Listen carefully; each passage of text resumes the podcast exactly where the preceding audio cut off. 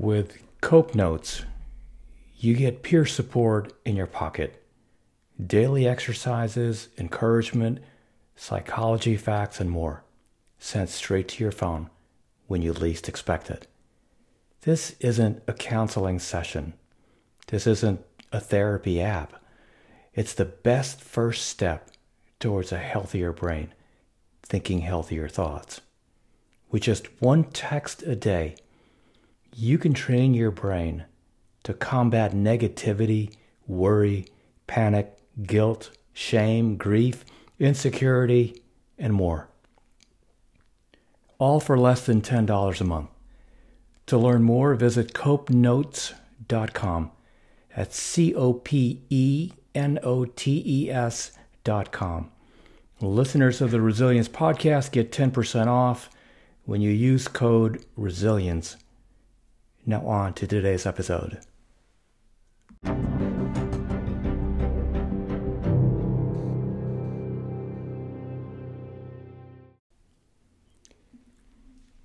This is the Resilience Podcast 252.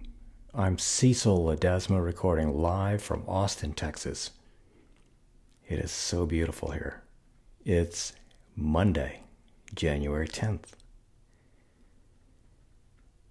You cannot make something that already exists. You find it. Unmasked, unveiled. Allow it to shine through when its original state can be improved upon or enhanced. But who you are is who you are. And that's a beautiful thing. Because success is not about looking around you and trying to replicate someone else's idea of a life well lived. No. It's about removing everything you're not until all that's left is what matters most to you in your most authentic state. That state, and most people don't bother to uncover and see in a world of acquisition of a longing for more. It's the ones who learn to cut away that truly live.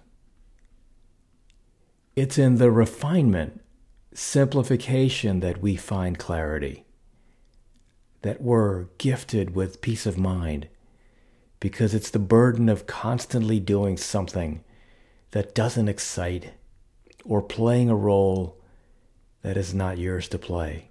That is the costly one. Life is about meaning, and to deprive yourself of that is to remove the wind from the sail. We are not free until we decide. As Greg McKeown mentions in his book, Essentialism, the Latin root of the word decide literally means to cut or kill. It's to walk away from what you are not, unearthing the power, the value, the potential that always existed despite our ignorance. So, Let's no longer ask, What do I need in order to be who I want to become? And start asking, What can I remove that is infringing upon who I am? What can I dismantle so that I might give wings to that which means the most? And one last thing.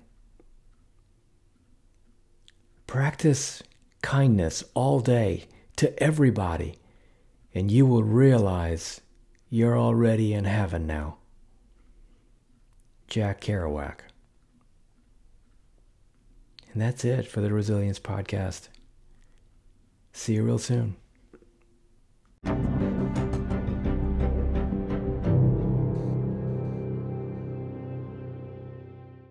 Hey, I'll see you next time, and thank you so much for tuning in. That about wraps it up. But before you jump off, two quick things actually, uh, three.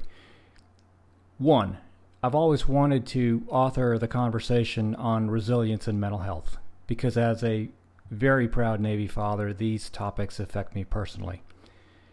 And as you go about your day, be sensitive and be kind always, for everyone you meet is fighting a battle you probably know nothing about.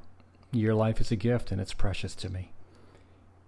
And thank you so much for being a part of this community. And I'm not quite sure how you landed on this podcast. It doesn't matter to me. The fact that we're all in this together and that we can have a conversation is amazing. I feel very honored to be in your ears right now and that you spend a portion of your morning, noon, or night with me. And whether this is the first podcast you've listened to or you've been a loyal listener, I just want to say thank you. And last, please, I would be honored if you checked out my website at cecilledesma.com. You can connect with me on LinkedIn. You can follow me on Twitter at Cecil Ledesma.